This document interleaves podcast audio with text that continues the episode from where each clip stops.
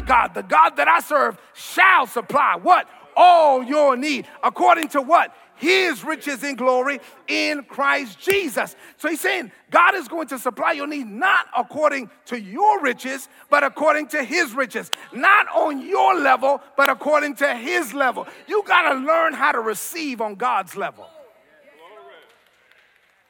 And this and this is hard for many of us that grew up with lack that I'm just being transparent. If you grew up like, like I grew up, or like my wife grew up, if you grew up with lack, if you grew up with poverty, if you grew up in that experience, sometimes it's hard because you feel guilty. You're like, wow, why would you want to do this with me? Or like, like God, that's enough. That's just stop. And we're stopping God. We're putting limits on God. Pastor Cynthia said on Sunday that we have like a choking point. And, and, and so we're only able to receive to a certain level. And we say, no, beyond that, God, no, no. It's like who, who came up with the rules? If you're a Christian, you can have car, but not that kind of car. If you're a Christian, you can have a house, but not that kind of house. I mean, you, you can, it, can, it, be, it could be okay. You can have this many bedrooms, but not that many. Bed- I mean, like, wow, who, who came up with the rules?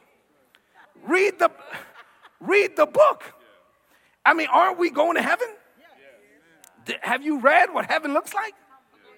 It's like some people, like they don't really kind of even think logically when it comes to the things of God, as if God is schizophrenic, as if God has two wills. No, I mean, God doesn't have multiple wills. If you look at heaven and you see what that looks like, it's not like God can have a will for heaven and a will for the earth. No, He said, when you pray, you pray this way. Thy will be done where? How? No, no, no. I only have one will. And so, and so if you look at heaven, that's what that's what my will looks like. In heaven, nobody's sick. That's why you pray against sickness down here. In heaven, nobody's broke. That's why you pray against it down here. Say amen to that.